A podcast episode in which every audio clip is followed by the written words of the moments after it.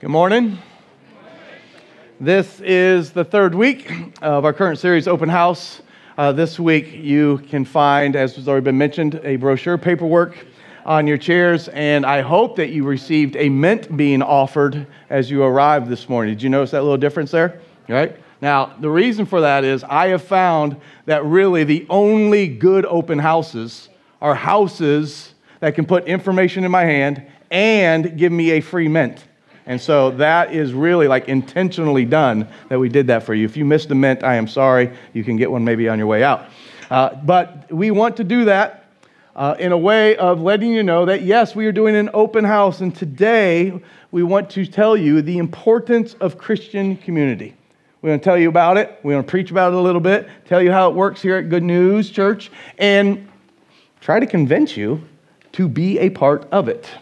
So, if I can, let me start at the beginning and show you how it is that Christian community has become a very cherished, valuable, important value here at Good News.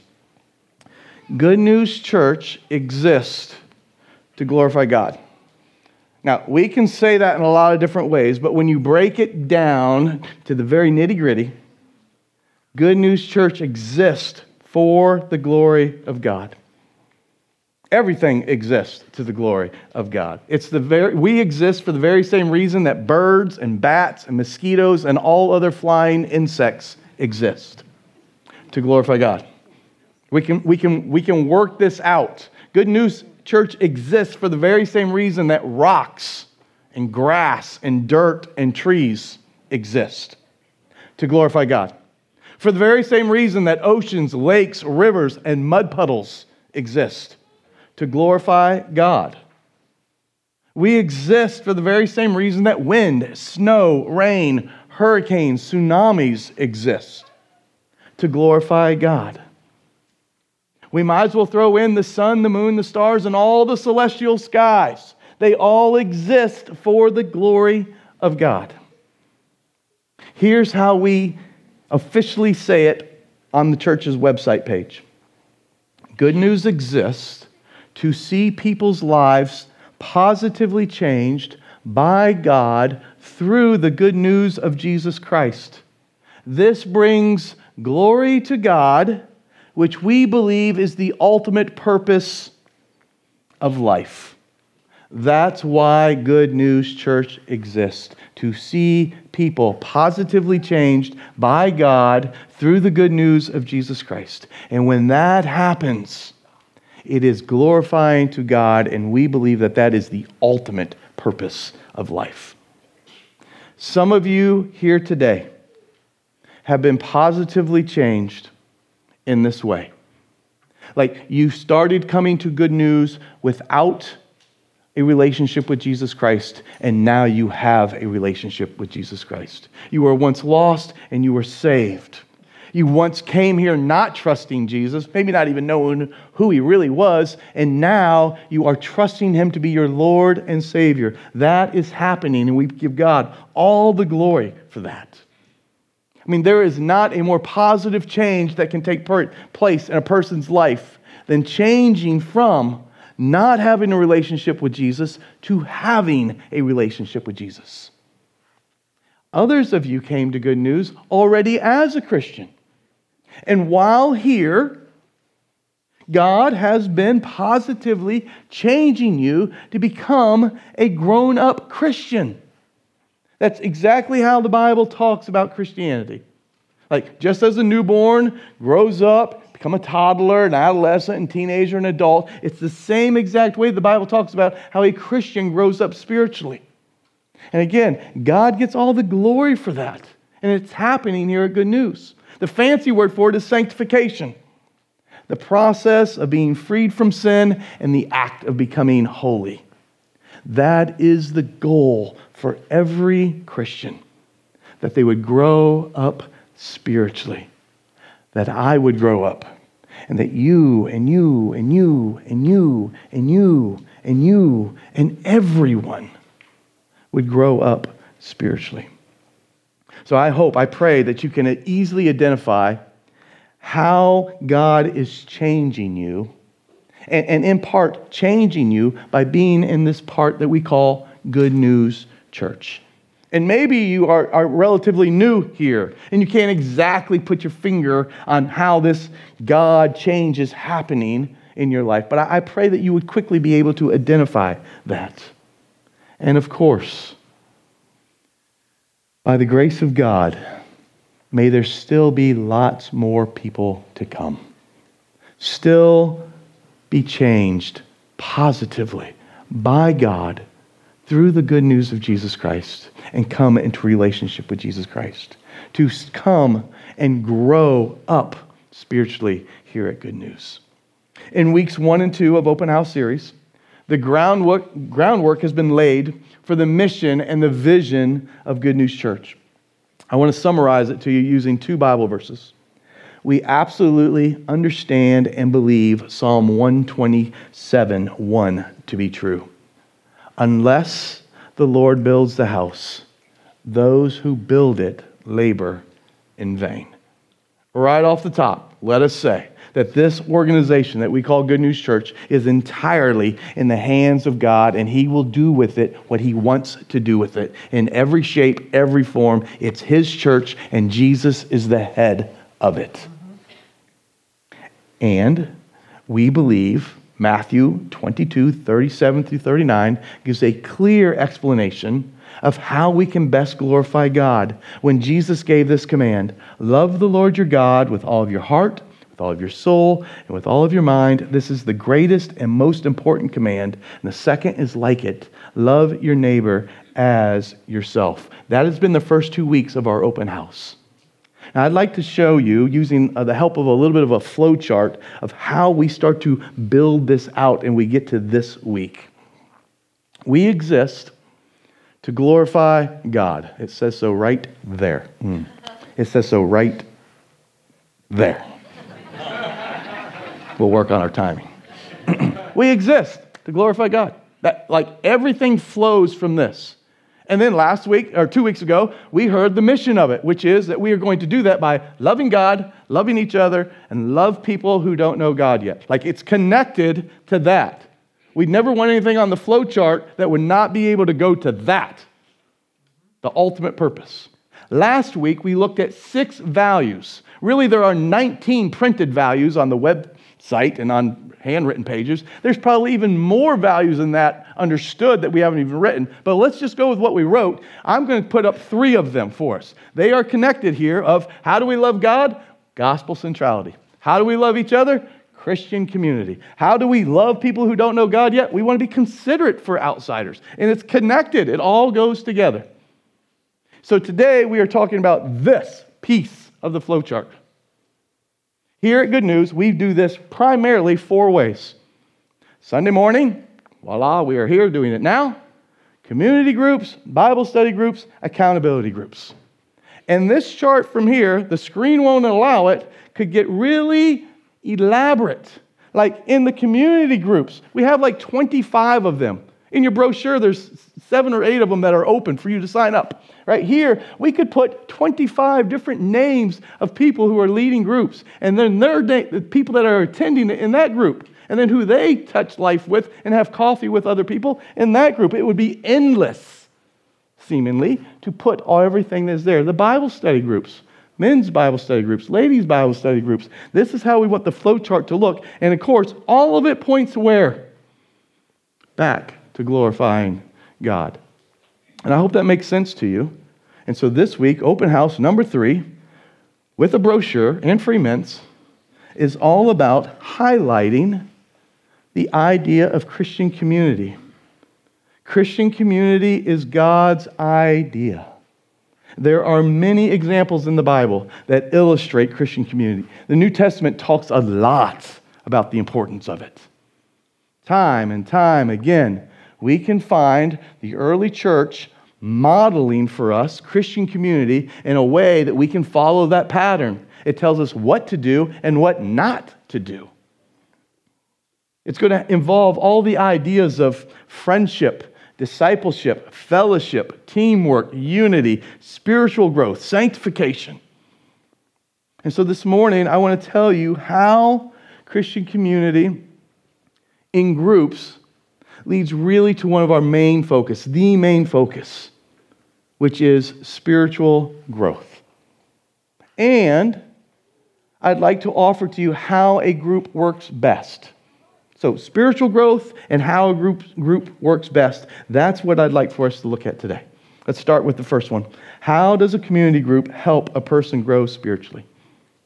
The Bible teaches that the church is supposed to be involved in each other's lives and care for each other. And that includes spiritually. And it is quite possible that a person, or a group of people for that matter, might object to the idea of having somebody meddle with their spiritual life because, after all, that's personal. And that is correct. Your spiritual life is personal. But according to verses like Hebrews 3:12, your spiritual life is not private. Here's the verse. Watch out, brothers, sisters, Christians, so that there won't be in any of you an evil, look at this, unbelieving heart that departs from the living God. There are several verses like this all throughout the Bible instructing us to care for one another by having each other's spiritual back, not just physical back. Now, why do you think it is necessary that there are verses like this in the Bible? Because this happens. People drift and fall away from the faith when there's not a Christian community around them. That's one of the main leading reasons as why. So, Christian community is all about accountability and a desire to help people grow spiritually and for you to get help to grow spiritually. It's not just, hey, we know your life is kind of busy, but we still want you to just come out and hang out and eat some food and be together. Well, it involves those things, but that is not the main goal, the main purpose for us coming together. The main purpose, the main goal of Christian community is to grow up together. Mari and I were discussing this week what a cool sounding verse Proverbs 27 17 is until you really start to think about its meaning. Like, here's the verse Iron sharpens iron, and one man sharpens another. Like the idea of sparks flying around everywhere so that a piece of metal will be used better and more efficient. That sounds like a lot of fun. Like that's a win win situation. Sparks flying everywhere? You, you with me on that? I think some guys maybe are like, yes. I mean, there is nothing better than sharp mower blade and you get out there and you mow that grass or ride that, that grass, and you look around and that grass is cut clean, right? I mean, that is fabulous stuff. At least it is to me. I, I like that. It's the same way in our relationships with one another sparks flying. Sounds scary, like, ooh, I don't know. But this is the way the Bible talks for us to treat one another in love, in care, in concern, that there could be some sparks going, and for the purpose of it, becoming a better, grown up Christian. So, yes, my spiritual life is my business, but it is your business and others' business as well. And your spiritual life is your business but it is my business and others' business as well.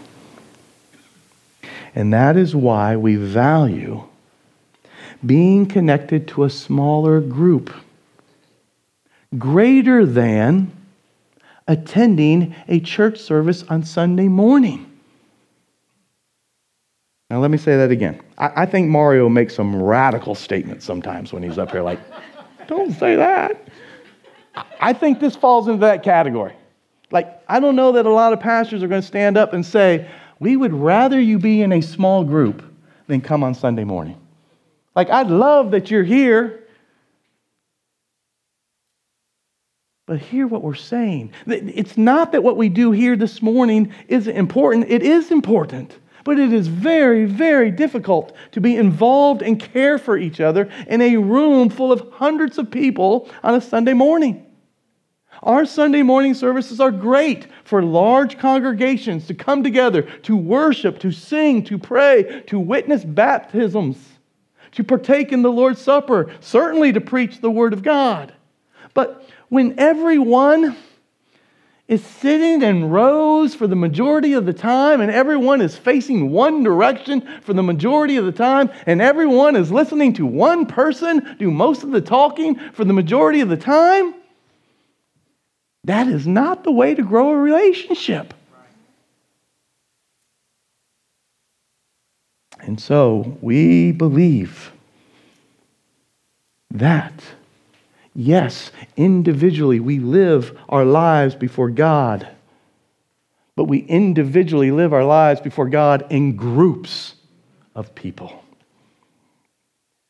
There are just way too many one another commands and instructions for us to be able to do that in this type of a setting.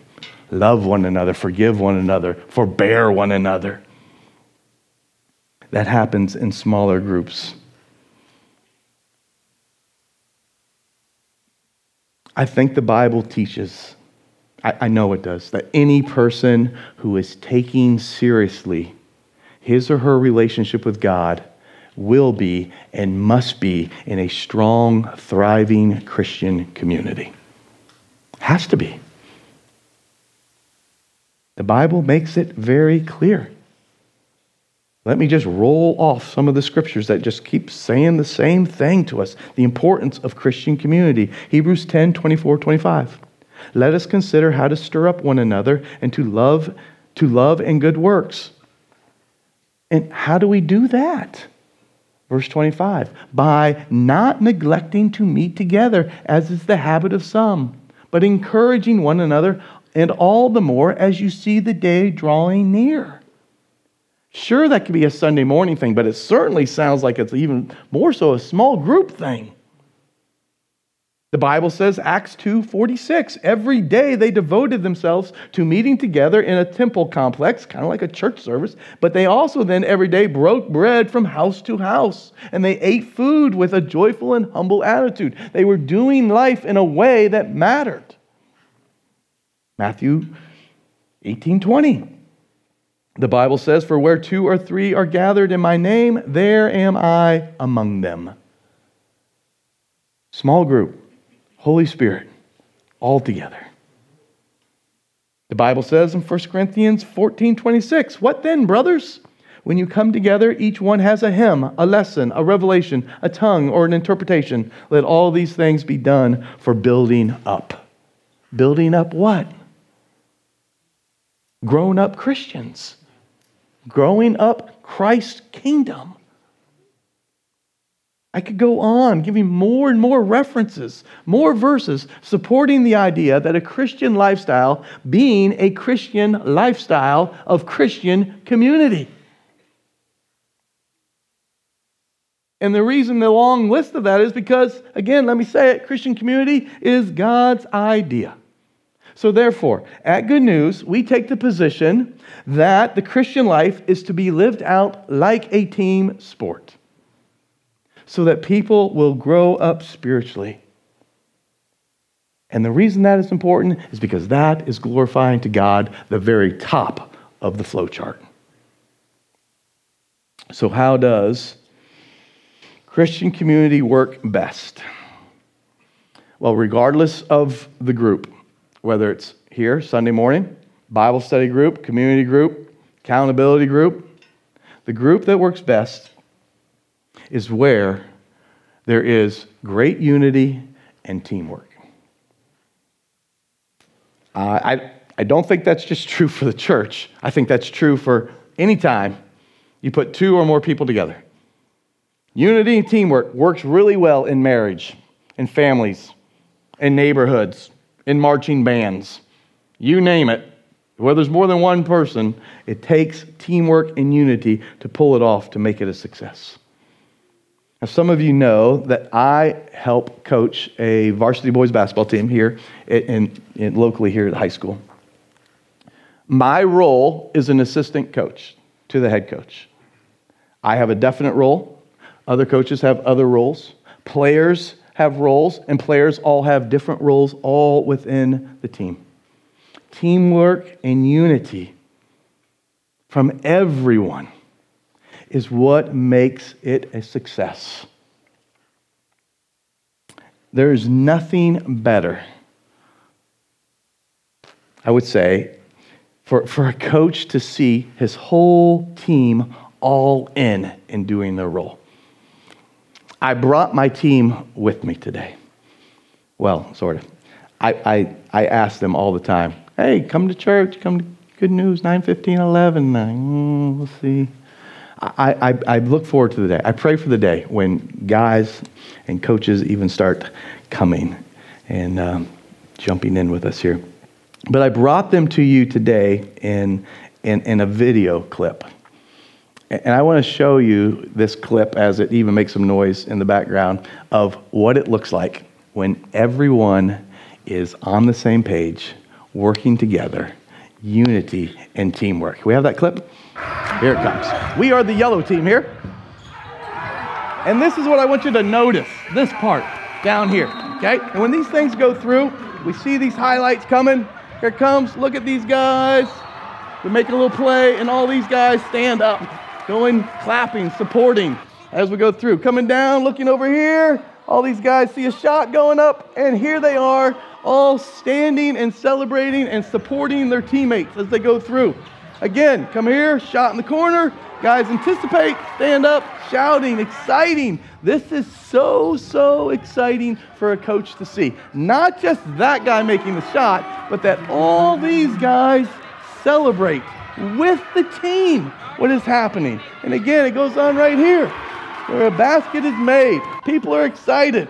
One last time, pass is made, shots up, team celebrates, all in the purpose of unity and team spirit. That is not an easy thing to keep when you're dealing with 17 year old boys. Because you realize that every time they stood up to cheer, there's a part of them that would love to be where? In the game, on the court, making that pass, doing that shot. And yet their role at the time is to be on the bench. I could have probably shown you some other videos where that ball goes in and that thing happens, and the guy sits here on the bench like this. You know why? He's not happy with the situation. He wants it to be him. And they pout. Not easy keeping this idea of unity and teamwork together. I can only imagine. I've never done a school play. People do that in this congregation, very talented people. Uh, sometimes people get a starring role, but there's only a couple of those or one of those. What's everyone else going to do? You help, fill in, find a role, do a role for unity and teamwork. 1 Corinthians chapter 12 actually tells us a lot about teamwork and the importance of building teamwork. I want to read to you like 15 verses and just watch this unfold. I mean, it is so much of basketball video. It's so much a play. It's so much of life. It's so much the church. Here's what it says For as the body is one and has many parts, and all the parts of the body, though many, are one body, so also is Christ. So the body is not one part, but many. If the foot should say, Because I am not a hand, I don't belong to the body, in spite of this, it still belongs to the body. And if the ear should say, Because I'm not an eye, I don't belong to the body, in spite of this, it still belongs to the body. If the whole body were an eye, where would the hearing be? If the whole body were an ear, where would the sense of smell be? But now God has placed each one of the parts in one body just as He wanted. And if there were all the same part, where would the body be? Now there are many parts, yet one body. So the eye cannot say to the hand, I don't need you. Or again, the head can't say to the feet, I don't need you. But even more, those body parts of the body that seem to be weaker are necessary. For those parts of the body that we think to be less honorable, we clothe with, the, with these greater honor. And our unpresentable parts have a better presentation. But our presentable parts have no need of clothing. Instead, God has put the body together, giving greater honor to the less honorable, so that there would be no division in the body. But the members would have the same concern for each other. So if one member suffers, all the members suffer with it. If one member is honored, all the members rejoice with it. Now you are the body of Christ and individual members of it. Probably the best example of teamwork you will ever find is your very own body. Like, do you realize right now, as you are sitting there, your body is executing teamwork? Your muscles, your bones are doing things. Like, some might be slouching a little bit, but imagine no bones, you would just be a glump. Or let one organ stop functioning. Stop pulling its weight. Stop performing its role. Or, or maybe it just starts working halfway or some of the time and see what happens. Like, what would happen if your lungs just started to take longer breaks than normal? How about your heart? How about giving your heart the same 15 minutes you give your feet when you prop them up on the sofa to take a break? Well, that would not go so well. What if during exercise your sweat glands go on strike? Say, oh, I'm not doing that anymore. Your body would blow up like kabooey from the eternal heat. The body is locked into teamwork and being unified so that it can live and function to the best of its ability. And this, when something goes awry, trouble is sure to follow. And the very same thing is applied to the church, us. Kenan is great. How many of you already know that? Like, Kenan is really great. I asked Kenan, be creative. I need some slides to illustrate what we are talking about here. And so this is what he comes up with for me. Imagine having to do your transportation this way. Like, I get it that that's cool and that's neat, and some of you might even be able to do this. Some of you could even walk a little ways, but in the big, grand scope of things, that's not the way to get around. And God knows that. So He did it differently for us. In this picture, if you can see it really closely, that's a foot. And that's a spoon. And she's about ready to eat. And I don't recommend it. Like, it can work. I suppose it's okay for a little while, but it's not the way things are to be designed. Can we agree with that? In this picture, Whoa. No family resemblance, but this would not work. Noses in an ear and roles out of function, not doing it that way.